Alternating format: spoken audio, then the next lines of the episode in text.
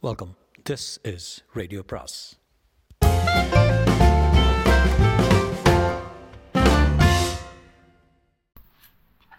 அனைவருக்கும் அன்பு வணக்கம். சாண்டில்யனின் கடல் புறா பாகம் மூன்று அத்தியாயம் ஐம்பது. கனவின் படிகள். காஞ்சனா தேவியை கையை பிடித்து அழைத்துக் கொண்டு அக்ரமந்திரத்துக்குள் நுழைந்த இளைய பல்லவன் அரைக்கதவை இடது கையால் சாத்திவிட்டு பஞ்சனையை நோக்கி நகர முற்பட்டதைக் கண்டதும் கடாரத்து கட்டழகி இருங்கள் கதவை தழிட்டு விடுகிறேன் என்று கூறி கதவை நோக்கி திரும்பினாள். வேண்டாம் வா திறந்தே இருக்கட்டும் என்று கூறிய இளைய பல்லவன் அக்ரமந்திரத்தில் இருந்த தனது பஞ்சனையிலே உட்கார்ந்து கொண்டு சில வினாடிகள் ஏதோ யோசித்துவிட்டு பறவைகளை எங்கே வைத்திருக்கிறாய்? என்று வினவினான். காஞ்சனாதேவி அதற்கு பதில் சொல்லவில்லை. பறவைகளை பற்றிய சிந்தனையை விட இளையவல்லவனுக்கு ஏற்படவிருந்த ஆபத்தை பற்றிய சிந்தனையிலே திளைத்திருந்த அவள் மாலுமிகள் ஒருவேளை என்று கூறி வாசகத்தை முடிக்காமல் தயக்கி தயங்கிக் கொண்டே நின்றாள். என்ன ஒருவேளை? என்று அலட்சியமாக எழுந்தது இளையபல்லவன் கேள்வி. உங்கள் சொல்லை ஏற்காவிட்டால்? கவலையுடன் கேட்டாள் காஞ்சனாதேவி. ஏற்காவிட்டால்? போகட்டும். ஏற்காவிட்டால் உங்களை எதிர்க்க வரமாட்டார்களா? வரலாம். வந்தால் லாபத்தில்லையா ஆபத்து தான் அதற்காகத்தான் தாழிடட்டுமா என்று கேட்கிறேன். இந்த கேள்வியை சற்று கோபத்துடனே கேட்டாள் காஞ்சனாதேவி. இளையவல்லவன் மெல்ல நகைத்தான் இந்த சிறு மரக்கதவும் தாழும் நம்மை மாலுமிகளின் கூட்டத்திலிருந்து காத்துவிடும் என்று நினைக்கிறாய் காஞ்சனா? என்று கேட்ட இளையவல்லவன். தாழிடுவதில் எந்த அர்த்தமும் இல்லை என்பதை விளக்கினான். காஞ்சனாதேவிக்கும் தான் செய்ய புகுந்த ஏற்பாடு எத்தனை அற்பமானது என்று என்பது புரிந்ததால் கதவை தாழிடாமலே அவரை நோக்கி வந்தாள் அவன் மேற்கொண்டு மாலுமிகளை பற்றிய சிந்தனை ஏதும் இல்லாமல் அந்த பறவைகளை போய் எடுத்து வா காஞ்சனா என்றான். இதை கேட்ட காஞ்சனாதேவி அர்த்தம் ஏதும் புரியாமல் அவனை ஒரு வினாடி நோக்கினாள். பிறகு இரண்டு அறைகளுக்கும் இடையில் இருந்த கதவை நோக்கி நடந்தாள். இளைய பல்லவன் விழிகள் அவளை ஆச்சரியத்துடன் நோக்கினாய். என்ன காஞ்சனா இடைக்கதவு திறந்தா இருக்கிறது? என்றும் வினவினான் வியப்புடன். கதவை நெருங்கிய காஞ்சனாதேவி திரும்பி ஆம் என்றான் இடைக்கதவை தாழிட்டு வைக்கச் சொன்னேனே என்று வினவினான் படைத்தலைவன். ஆம் சொன்னீர்கள். சொன்னதை செய்ய இஷ்டமில்லை போலிருக்கிறது. இஷ்டம் இருந்தது. முதல் நாள் தாழிட்டும் வைத்தேன். ஆனால் அடுத்த மரக்கலத்திலிருந்து அபாயத்தாரை ஊதப்பட்டதும் திறந்து விட்டேன் அவள் மனோபாவம் நன்றாக புரிந்தது அவனுக்கு. அபாயத்தாரை ஊதப்படுவதற்கு முன்பே இடைக்கதவை அவள் திறந்திருக்க வேண்டும் என்றும் அமீருடைய போக்கு அவளுக்கு பெரும் சந்தேகத்தை அளித்திருக்க வேண்டும் என்றும் தீர்மானித்த இளையவல்லவன் அதற்கு மேல் ஏதும் கேட்காதிருக்கவே. காஞ்சனாதேவி தனது அறைக்கு சென்று பறவைகள் இரண்டையும் கொண்டு வந்தாள். அந்த பட்சிகள் ஒவ்வொன்றின் காலொன்றிலும் சிறு நூலை கட்டியிருந்ததை கவனித்த இளையவல்லவன் இவற்றை கட்டி போட்டிருந்தாயா காஞ்சனா என்று வினவினான் ஆம் இல்லாவிட்டால் பறந்து போகாதா? என்று வினவினாள் அவள். பறக்காது இதோ பார் என்று இளைய பல்லவன் அவற்றின் கால்களில் இருந்து நூலை அவிழ்த்துவிட்டு அவற்றை பஞ்சனை மேல் விட்டான். இரண்டு பறவைகளும் அவனை உற்று உற்று நோக்கின பிறகு மஞ்சள் அலகுகளை ஆட்டின. அடுத்தபடி தத்தி தத்தி பஞ்சனையில் ஓடின. பிறகு பறந்து இரண்டு மரக்கம்பங்களில் உட்கார்ந்து கொண்டன. பறக்கின்றன பறக்கின்றன என்று கூவினாள் காஞ்சனாதேவி. பறக்காது இதோ பார். என்ற இளைய பல்லவன் பஞ்சனையிலிருந்து எழுந்து சென்று தூண்களில் இருந்து அவற்றை எடுத்து வந்து மீண்டும் பஞ்சனையில் விட்டான். அவை பஞ்சனையில் தத்தி தத்தி தாவி விளையாடின. அவை விளையாடியது மனத்தை கவரும்படியாக தான் இருந்தது. வெறும் வேறு சமயமாயிருந்தால் அந்த விளையாட்டை பெரிதும் ரசித்திருப்ப திருப்பாள் கடாரத்தின் இளவரசி. ஆனால் அந்த சந்தர்ப்பத்தில் அவள் எண்ணமெல்லாம் அக்ரமந்திரத்துக்கு புறம்பே இருந்த தளத்திலும் தளத்தில் இருந்த மாலுமிகள் மீது நிலைத்திருந்ததால் அவள் அந்த விளையாட்டை பார்க்க கூட விரும்பாமல் பஞ்சனை மீது உட்கார்ந்து பெருமூச்சு விட்டாள். இளையபல்லவன் அவள் பெருமூச்சை கூட லட்சியம் செய்யாமல் பறவைகளுடன் விளையாடிக் கொண்டிருந்தான். விளையாட்டில் நாழிகைகள் இரண்டு ஓடிவிட்டது. ஓடிவிட்டது கூட இளையபல்லவனுக்கு தெரியவில்லை. ஆனால் அந்த நாழிகைகள் இரண்டின் ஒவ்வொரு வினாடியும் காஞ்சனாதேவிக்கு ஒவ்வொரு யுகமாக நகர்ந்தது. அந்த யுகம் முடியும் தருவாயில். மாலுமிகள் தடதடவென்று வரும் சத்தமும் கேட்டது கதவும் தடாலென திறக்கப்பட்டது. பாலிக்குள்ளனும் மற்ற மாலுமிகளும் தலைவை தலைகளை உள்ளே நீட்டினர். கதவு திறந்ததையோ மாலுமிகள் வந்ததையோ கவனிக்காமல் பறவைகளை கவனித்துக் கொண்டிருந்த இளையவல்லவனை மாலுமிகள் வந்துவிட்டார்கள் என்று கூறி இந்த உலகத்துக்கு கொண்டு வர முயன்றாள் காஞ்சனாதேவி. அவள் கூறியதை வாங்கி கொண்டதற்கு அறிகுறியாக தலை அசைத்த இளையபல்லவன் பறவைகளை விட்டு கண்களை அகற்றாமலே வாருங்கள் உள்ளே என்று இறைந்து அழைத்தான் மாலுமிகளை. பாலிக்கொள்ளன் முன்னே வர அவனைத் தொடர்ந்து மாலுமிகள் ஐந்தாறு பேர் வந்தனர். அவர்கள் பஞ்சனைக்கு சிறிது தூரத்தில் வந்து நின்றதும் பறவைகளிலிருந்து பார்வையை அவர்கள் மீது திருப்பினான் படைத்தலைவன். அவர்களுக்கு மிகவும் தள்ளி பின்னால் நின்று கொண்டிருந்தனர் அமீரும் கண்டியத்தேவனும். அவர்கள் மீது மட்டும் ஒரு வினாடி பார்வையை நிலைநாட்டிய இளையவல்லவன் கடைசியில் பாலிக்குள்ளனை நோக்கி என்ன மாலுமி என்ன முடிவு செய்தீர்கள்? என்று வினவினான். எங்கள் அபாயத்துக்குள் எங்களை அபாயத்துக்குள் அழைத்து கொண்டு வந்து விட்டது நீங்கள் என்று துவங்கிய பாலிக்கொள்ளன் குரல் வறண்டு கிடந்தது. தயங்க வேண்டாம் சொல்லு மாலவி என்று ஊக்கினான் படைத்தலைவன் சர்வ சகஜமான அபாயத்துக்குள் புகுத்தியவர் தான் அதிலிருந்து எங்களை மீட்கவும் வழி காண வேண்டும் என்றான் பாலிக்குள்ளன். இளைய பல்லவன் பிறகு இதற்கு உடனடியாக பதில் சொல்லவில்லை. சிறிது நேரம் மாலுமிகளின் முகத்தை முகங்களை ஊன்றி கவனித்தான். பிறகு திட்டமாக சொன்னான் அந்த உறுதியை நான் அளிக்க முடியாது என்று. இந்த பதில் பாலிக்கொள்ளன் முகத்தில் மட்டுமின்றி காஞ்சனாதேவியின் முகத்திலும் அச்சத்தை விளைவித்தது. காஞ்சனாதேவி ஏதும் சொல்லாவிட்டாலும் பாலிக்கொள்ளன் சற்று கோபத்துடன் சொன்னான் இது நியாயமல்ல என்று எது நியாயமல்ல? அதிகாரத்துறையில் அதட்டும் குரலில் எழுந்தது இளையவல்லவன் கேள்வி. அபாயத்தில் இழுத்துவிடும் ஒரு தலைவர் அதிலிருந்து தமது மாலுமிகளை மீட்க மறுப்பது? பாலிக்கொள்ளன் பதில் பதிலில் கோபம் சிறிதும் தனியாமல் துணித்தது. இதை கேட்ட இளைய பல்லவன் பஞ்சனை முகப்பில் நகர்ந்து உட்கார்ந்து ஒரு காலை கீழே தொங்க விட்டுக் கொண்டான் அத்துடன் சொன்னான் மாலுமிகளின் கடமையை மாலுமிகள் செய்தால் தலைவன் அவன் கடமையை செய்ய முடியும் என்று. மாலுமிகள் எங்கு கடமையை தவறினார்கள்? தலைவன் உத்தரவுக்கு மேல் இன்னொரு உத்தரவு உண்டு என்று நினைத்தபோது அந்த உத்தரவுக்கு பணிய முற்பட்ட போது இதை கேட்டுக்கொண்டு மற்ற மாலுமிகளுக்கு பின்னால் நின்ற அமீர் சிறிது சங்கடத்துடன் அசைந்தான். அதை கவனித்ததும் கவ கவனித்தும் கவனிக்காதவன் போல இளையவல்லவன் பாலிக்கொள்ளனை நோக்கி மாலுமி மரக்கலம் எப்படியோ அப்படித்தான் மாலுமிகளும் மரக்கலத்தின் துடுப்புகளும் பாய்களும் சுக்காரும் சிறு சிறு உருளைகளும் எப்படி தங்கள் தங்கள் அலுவல்களை சரியாக செய்தால் எப்படி மரக்கலம் பழுதின்றி ஓடுகின்றதோ அப்படி மாலுமி ஒவ்வொருவரும் தங்கள் தங்கள் பணிகளை கேள்விகள் கேட்காமலும் தலைவன் சொற்படி கேட்டும் நடந்து கொண்டால் மரக்கலத்தின் இயக்கம் போர் முறைகள் எல்லாம் திட்டமாகவும் வெற்றிகரமாகவும் நடக்கும். ஒரு மரக்கலத்துக்கு இரண்டு தலைவர்கள் இருக்க முடியாது. கரையில் ஒரு தலைவனும் கடலில் ஒரு தலைவனும் ஒரே மரக்கலத்தின் மாலுமிகள் இருந்தால் கப்பல் சம்பந்தப்பட்டவரை காரியம் சரிவர நடக்காது. ஆகவே உங்களுக்கு என் மேல் நம்பிக்கை வேண்டும். அந்த நம்பிக்கை இருக்கிறது என்ற நினைப்பு எனக்கு பலமூட்டும்.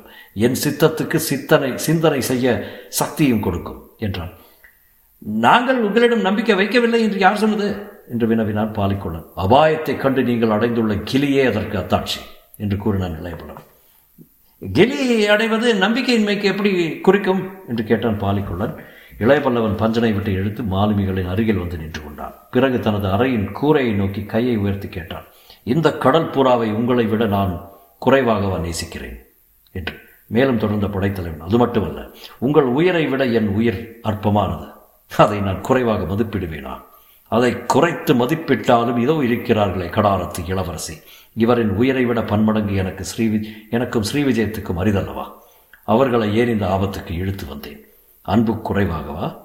இவர்கள் இருக்கட்டும். அமீரிடமும் தேவரிடமும் எனக்கு அன்பு குறைவா? இல்லை. உயிரினும் பன்மடங்கு அதிகமாக நேசிக்கும் சோழ நாட்டு இளவலும் என் நண்பருமான அனபாயரை வெறுத்து விட்டேனா? இல்லை இல்லை. இத்தனை பேர் மீதும் என் உயிரை வைத்திருக்கிறேன். இவர்கள் மீது மட்டுமல்ல இந்த கடற்படையைச் சேர்ந்த ஒவ்வொரு மாலுமியின் உயிரும் சிறந்தது எனக்கு. இருப்பினும் இந்த அபாயத்தில் ஏன் இழுத்து வந்தேன்? காரணம் பெரும் கடமை. அனபாயரையும் மீறி செய்ய வேண்டிய காரியம் இருக்கிறது. மலையூரை கைப்பற்ற இதுதான் சமயம். உண்மையில் மானக்காவாரத்தை விட்டு நான் மலையூர் வரவே கிளம்பினேன். இடையே காஞ்சனாதேவியை காணும் ஆசையால் தான் கடாரத்துக்கு சென்றேன். ஆனால் அங்கு நிகழ்ந்தன நான் சற்றும் எதிர்பாராத விளைவுகள். உயிர் நண்பரே என்னை மீறி அலுவல் புரிய திட்டமிட்டார்.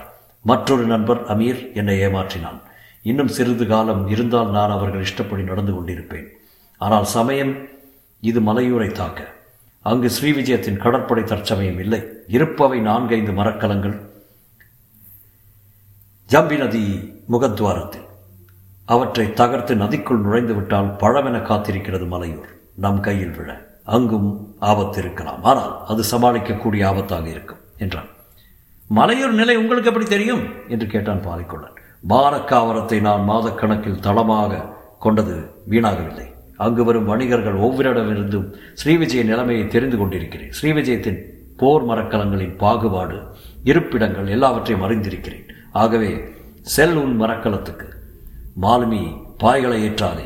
மீதி அரைக்காத அரைக்காத தூரத்தை துடுப்புகளை கொண்டு அடைவோம் நமது மரக்கலங்கள் ஜம்பி நதி முகத்வாரத்தை இருள் கவிந்த நீண்ட நேரத்துக்கு பின்னரே அடைய வேண்டும். போய் வா. ம் நீங்களும் செல்லுங்கள். உங்கள் அலுவல்களை கவனியுங்கள். என்று முடிவு கட்டினான் இளையபல்லவன் பாலிக்கொள்ளனையும் மற்ற மாலுமிகளையும் நோக்கி. இளையபல்லவன் உணர்ச்சி வேகத்தில் பேச பேச பிரமை பிடித்து நின்ற மாலுமிகள் அவன் பார்வையாலும் சொற்களில் ஊடுருவிய உணர்ச்சி வேகத்தாலும் உந்தப்பட்டு வேறு எதுவும் பேசாமல் திரும்பி தடதடவென தளத்துக்கு ஓடினார்கள். பாலிக்கொள்ளன் ஒரு வினாடி ஏதோ யோசித்துக் கொண்டு நின்றான். பிறகு அவனும் திரும்பி வெளியே வேகமாக சென்றான். மீதி அந்த அறையில் இருந்தவர்கள் இளையபல்லவனை தவிர ஒன்றே பேர். அமீர் கண்டியத்தேவன் காஞ்சனாதேவி அமீரும் கண்டியத்தேவனும் என்ன பேசுவதென்று அறியாமல் நின்றார்கள். என்ன காரணத்தாலோ அமீரிடம் பெரு வழிகளை வீடுகளில் நீர் திரண்டது. அதை கண்ட இளைய பல்லவன் மனமும் நெகிழவே அவன் இரண்டே எட்டில் அமீரிடம் சென்று அவனை தழுவிக் கொண்டான். அமீர் திடீரென தன் பெரிய தலையை இளையபல்லவன் தோளில் புதைத்து கொண்டு விம்மி விம்மி குழந்தை போல அழ ஆரம்பித்தான். இளையவல்லவன் அந்த ராட்சச குழந்தையை தடவி கொடுத்ததுண்டு. உள்ள முருகச் சொன்னான் அபீர் உன்னிடம் நான் உயிரையே வைத்திருக்கிறேன். ஆனால் நான் என்ன செய்யட்டும்?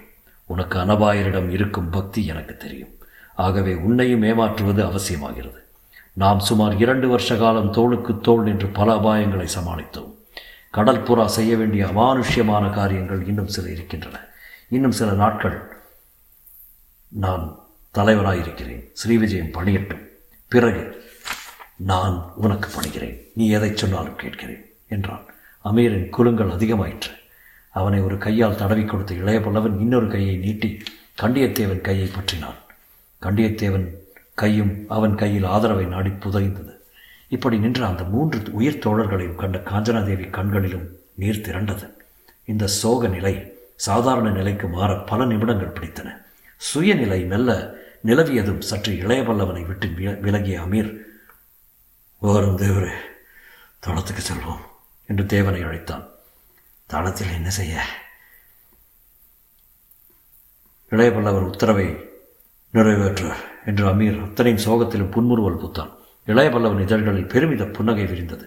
தனது உபதலைவர்கள் இருவரும் ஒருவர் பின் ஒருவராக வெளியே சென்றதைக் கண்டு பெரும் மகிழ்ச்சியுடன் நின்ற இளைய பல்லவன் அவர்கள் சென்றதும் காஞ்சனாதேவி நெருங்கினான். பஞ்சனையில் பலவீனத்துடன் அமர்ந்திருந்தாள் காஞ்சனாதேவி. அவள் கண்களில் நீர் தழும்பிக் கொண்டிருந்தது. அதைக் கண்ட இளையபல்லவன் கேட்டான் நீ எதற்காக அழுகிறாய்? என்று நீங்கள் என்று துவங்கிய காஞ்சனாதேவி சட்டென்று பேச்சை நிறுத்தி கொண்டாள். ஏன் நிறுத்திவிட்டாய் சொல் என்றான் இளையபல்லவன் நீர் தழும்பிய கண்களில் மட்டுமின்றி முகம் பூராவுமே வெட்கத்தின் சாயை படர்ந்தது. மாட்டேன் என்றாள் காஞ்சனாதேவி. என்ன மாட்டேன்? சொல்ல மாட்டேன். எதை?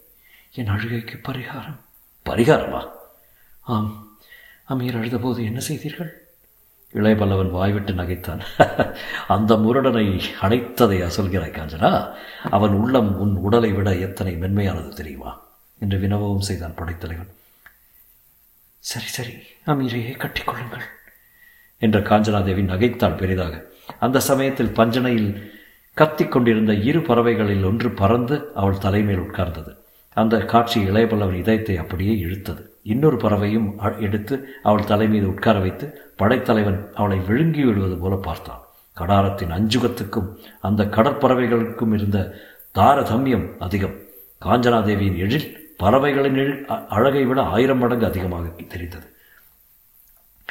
ஸ்ரீ விஜயத்தின் கிரீடத்தை நீ தரிக்கும் போது இந்த பறவைகளில் ஒன்றை அதன் மீது கண்டிப்பாக உட்கார வைக்கிறேன் என்றான் இளையபல்லவன். அவள் தோள்களை தண்ணீர் கைகளால் வருடிக்கொண்டே இப்பொழுதே ஸ்ரீவிஜயத்தை வெற்றி கொண்டதாக அர்த்தமா? பெரும் கனவு காண்கிறீர்களே? என்றாள் காஞ்சனாதேவி இளையவல்லவனை பார்த்து பெருமையுடன். வெறும் கனவல்ல காஞ்சனாது. திட்டத்துடன் ஏற்பட்டுள்ள கனவு. அதன் முதற்படி இன்றிரவில் உனக்கும் தெரியும் மற்றவர்களுக்கும் தெரியும் என்று கூறிய இளையவல்லவன் பஞ்சனையிலிருந்து எழுந்து தளத்தை நோக்கிச் சென்றான். அவன் சொன்னது பெரும் பிரமிப்பாயிருந்தது காஞ்சனாதேவிக்கு. ஸ்ரீ விஜய சாம்ராஜ்யத்தை வெற்றி கொள்வதை சர்வ சகஜமாக சொல்லிவிட்டாரே படைத்தலைவர் என்பதை எண்ண அவள் பெரிதும் வியப்படைந்தாள். அவள் க கனவின் படிகளும் கனவாகவே முடிந்துவிட்டாள். என்ன செய்வது என்று ஏங்கினாள் அவள். ஜெயவர்மனை அவள் நன்கு அறிந்திருந்தாள். சாணை பிடித்த அவனது அறிவுக்கெதிரில் இளையபல்லவனின் அபாரமான அறிவு மோதினாலும் ஸ்ரீவிஜயத்தின் பலம் எங்கே? இளையபல்லவனுடைய சிறு படையின் பலம் எங்கே? என்ற எண்ண எண்ண திகைத்தாள் அவள். இரவில் தோன்றியது இளையபல்லவின் கனவின் முதல் படி. அது அனுகூலமாகத்தான் இருந்தது. ஆனால் அதை தொடர்ந்து அடுத்த இரண்டு படிகள் இளையபல்லவன் ஆபத்தை உச்ச நிலைக்கு கொண்டு போயின. தொடரும்.